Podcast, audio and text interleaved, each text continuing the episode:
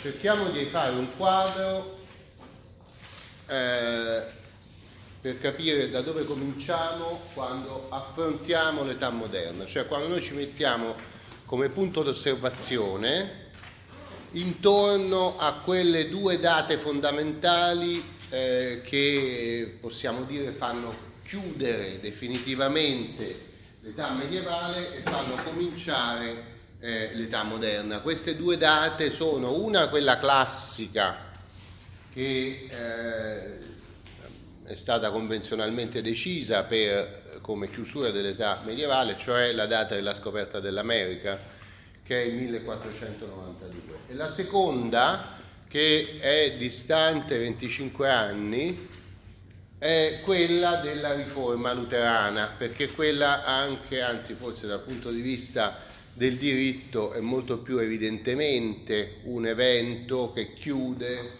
una epoca del diritto per averne un'altra. Questa data della riforma luterana, della dichiarazione luterana che, eh, di, eh, delle tesi teologiche di Martin Lutero nella cattedrale di Wittenberg è il 1517. No? Quindi tra gli ultimi anni del 400 e i primi anni del 500 certamente il quadro cambia così tanto che possiamo dire che si è conclusa un'era e se ne è aperta un'altra. Eh, quest'altra, secondo me, possiamo dire che si chiude, alcuni hanno detto che si chiude alla rivoluzione francese, ma per alcuni aspetti potremmo anche dire che questa epoca che si apre, diciamo all'inizio del Cinquecento, si chiude con la fine della seconda guerra mondiale, nel 1945, perché la caratteristica fondamentale di questa età nuova è quella dello smarrimento definitivo dell'universalismo europeo di cui abbiamo parlato ieri. No? Eh, non si può dire che gli, eh, il sogno, soprattutto religioso, di unità istituzionale dell'Europa possa continuare dopo soprattutto la riforma eh, luterana, che poi si approfondisce, eh, si articola e sfocia sostanzialmente dopo circa un secolo di guerre di religione nel eh, trattato di Westfalia del 1648 che eh, stabilisce definitivamente le, gli stati nazionali come protagonisti di uno scacchiere no? che non riconosce un'autorità superiore agli stati nazionali. Quindi quando noi parliamo di Stato moderno, parliamo di un'entità che comincia, abbiamo visto già nel 300, possiamo dire, si sviluppa con eh, fughe in avanti e passi indietro, come sempre succede nella storia, no? e in certi momenti eh, si presenta come una, eh, il potere assoluto sopra il quale non c'è più nessun altro potere, il potere che non può essere più giudicato da nessuno, no? quello che è proprio la stessa definizione che la Santa Sede aveva dato di se stessa eh, fin certamente dall'epoca di Gregorio VII, dal XI secolo, quando aveva detto la caratteristica di questa eh, ragnatela di giurisdizioni che ha un solo vertice è che sopra questo vertice non c'è più nessuno, c'era soltanto Dio, cioè soltanto la morale che tratteneva il eh, potere supremo del sovrano. No? Quando la trasformazione a cui noi assistiamo in questo momento, in cui noi diciamo finisce il Medioevo, i momenti li possiamo considerare sia istantanei perché succede qualcosa, la nave di Cristoforo Colombo sbarca nell'isola di San Salvador e succede qualcosa in quel momento, no?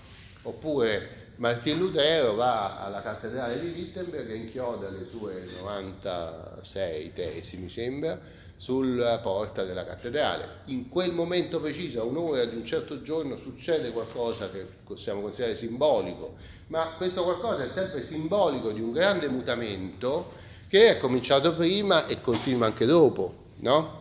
Quindi le date servono come punto di riferimento, ma evidentemente questi eventi rivelano che alcuni movimenti arrivano ad uno stadio di compimenti per il quale noi possiamo considerare che qualcosa sia compiuto. No?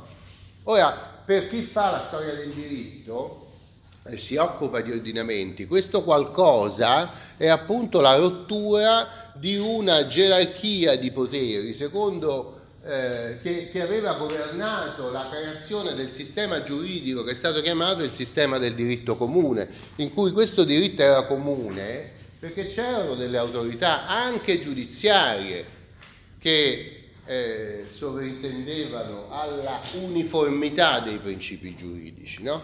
Quando invece si perde questa unità, allora bisogna rifondare, non è che il sistema del diritto comune finisca, però possiamo però si trasforma molto ampiamente, no? E quindi noi dobbiamo dare uno sguardo, eh, lavorando sull'inizio di questa età moderna, a come si configura il sistema delle fonti, visto che dal punto di vista degli ordinamenti no, le cose sono profondamente cambiate. Allora, quali sono le norme vigenti e come funzionano e si può ancora parlare di alcuni elementi comuni all'Europa, nonostante la perdita sul piano ordinamentale, cioè della struttura dei poteri, la perdita di un potere che è identificabile al quale ci si può rivolgere per chiedere la verifica di questa unitarietà di principi.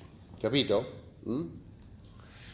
Allora, eh, cerchiamo di fare un, eh, un quadro. Innanzitutto questi stati che si costituiscono e prendiamo, abbiamo in mente i, i regni principali, nel, vostro, nel, manuale di Cortese si parla soltanto dei regni italiani, degli eh, ordinamenti monarchici italiani. Eh, quindi abbiamo solo il regno di Sicilia e il regno Sabaudo e poi lo Stato della Chiesa, no? che sono ordinamenti monarchici che stanno nella penisola italiana.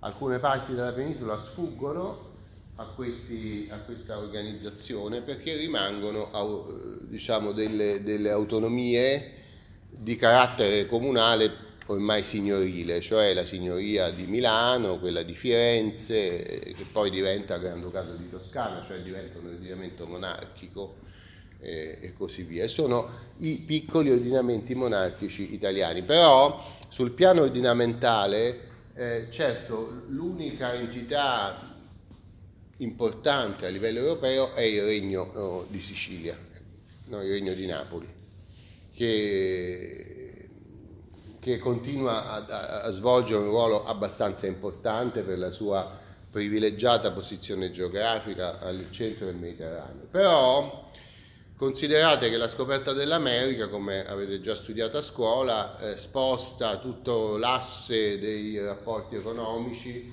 eh, sull'Atlantico e quindi il Mediterraneo comincia a diventare meno importante per quanto riguarda l'economia.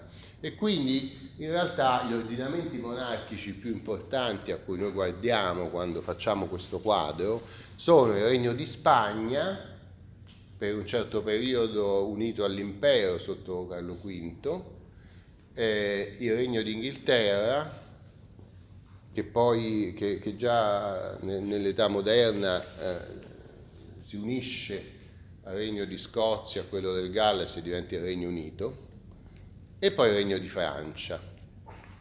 I, la Germania, che è teoricamente la sede dell'impero, sostanzialmente si presenta frazionata come l'Italia e la storia politica della Germania seguirà anche cronologicamente lo sviluppo, uno sviluppo analogo a quello della storia italiana perché l'unificazione della Germania avverrà soltanto nel 1870 al culmine di un risorgimento parallelo a quello italiano che perviene all'unità d'Italia nel 1861, no?